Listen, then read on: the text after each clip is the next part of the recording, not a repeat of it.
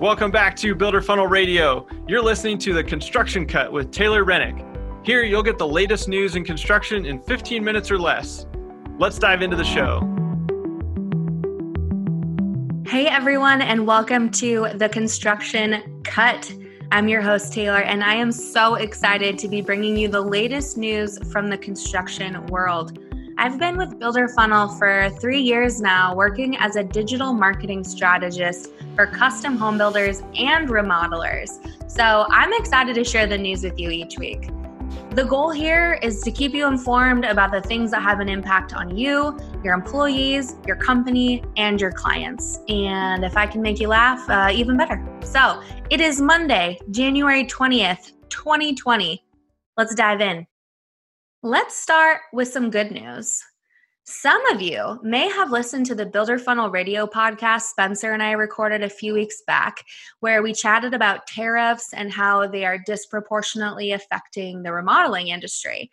If you haven't listened to it, I recommend you go back and take a listen because it provides a lot of context and some really good information about tariffs, what it means, what it means when you hear the word tariffs on the news, what it means to our relationship with China, and all of that fun stuff. So, as you guys might know, we got into a bit of a trade war with China, which put insane tariffs, which are basically an added tax, on things like aluminum, steel, iron, copper, basically everything you need to build and or remodel a house.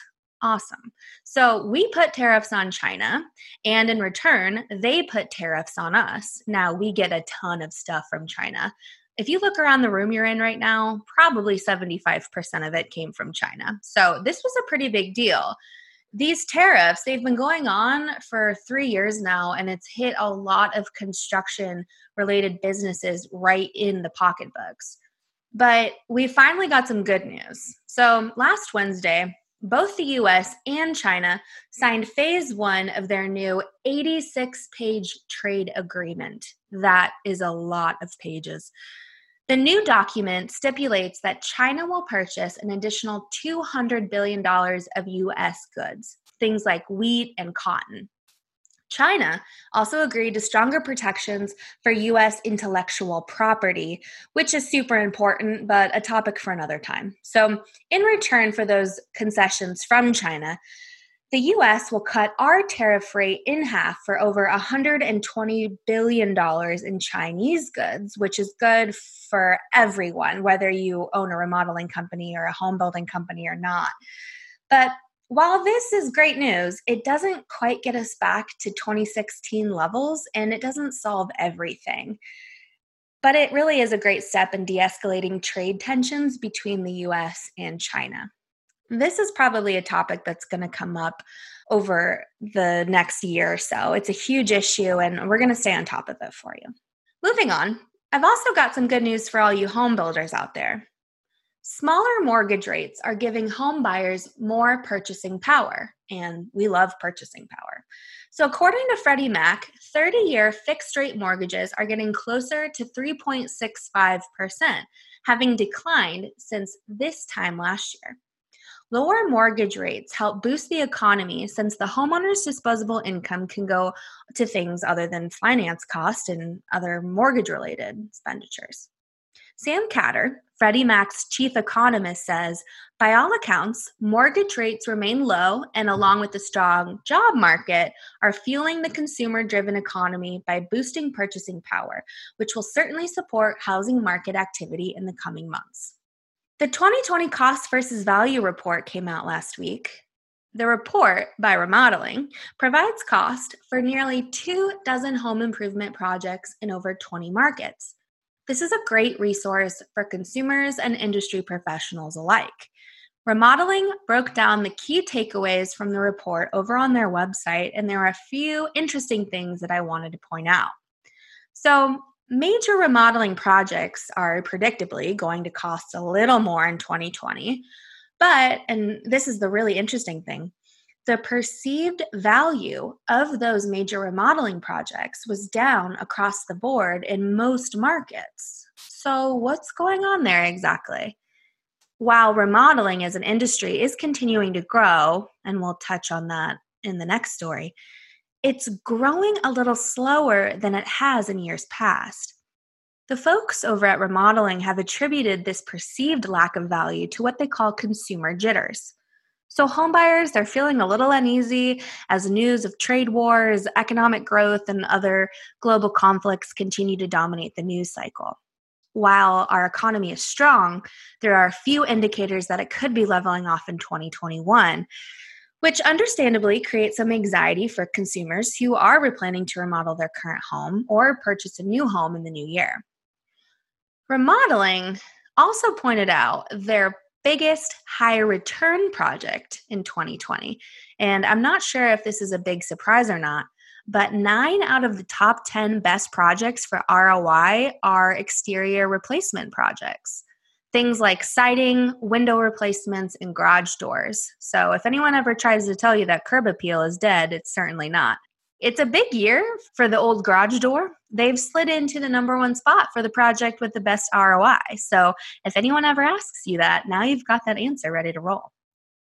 Despite homebuyer anxiety over ROI in 2020, the design build remodeling industry is looking strong in Q1.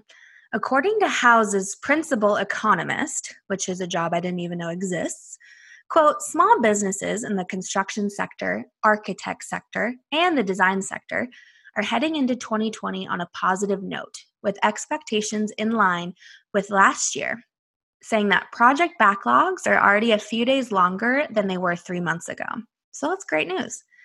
She goes on to say that given the significant delays in 2019 due to weather, among other factors, businesses are optimistic about projects spilling over into the first half of 2020.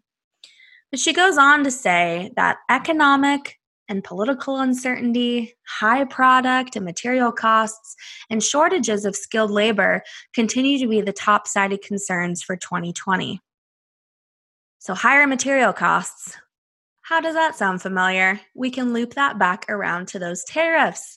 I love it when things come together so easily. Let's turn our attention to construction for a minute. It turns out that a lot of Americans don't quite understand how physically demanding construction jobs are.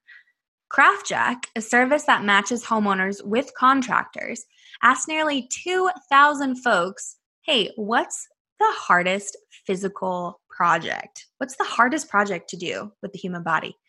And the results were interesting. They said that roofing and demolition were at the top of their lists.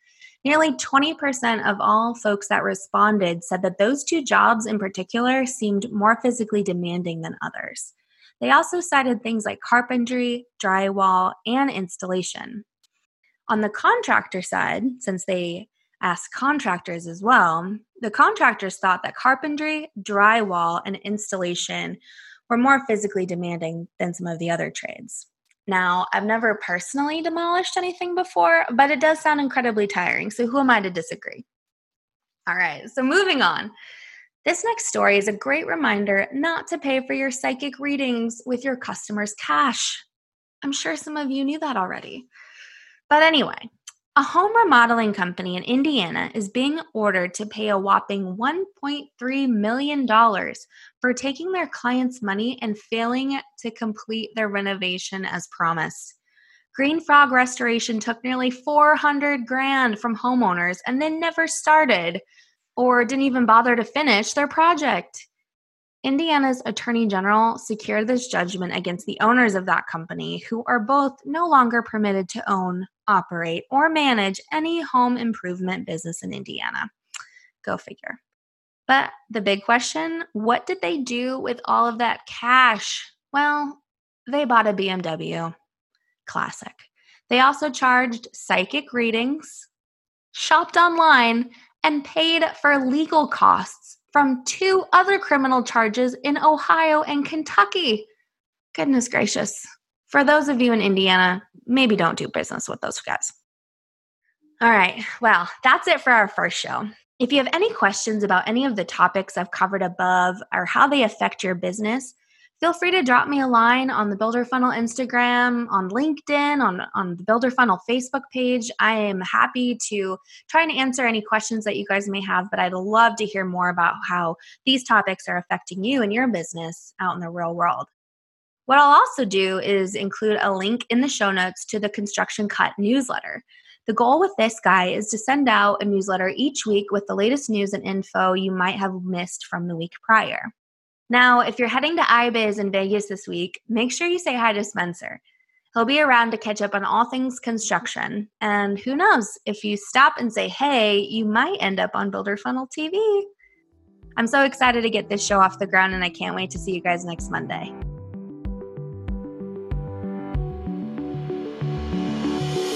Thank you so much for listening to the Construction Cut on Builder Funnel Radio. If you got value out of today's episode, please do one of two things for me. Share it with a friend by clicking the share button in your podcast player and then texting it or emailing it to them. Or leave us a review. This is a free podcast, so spreading the word really helps us keep Builder Funnel Radio going. Thanks, guys. We'll see you next time.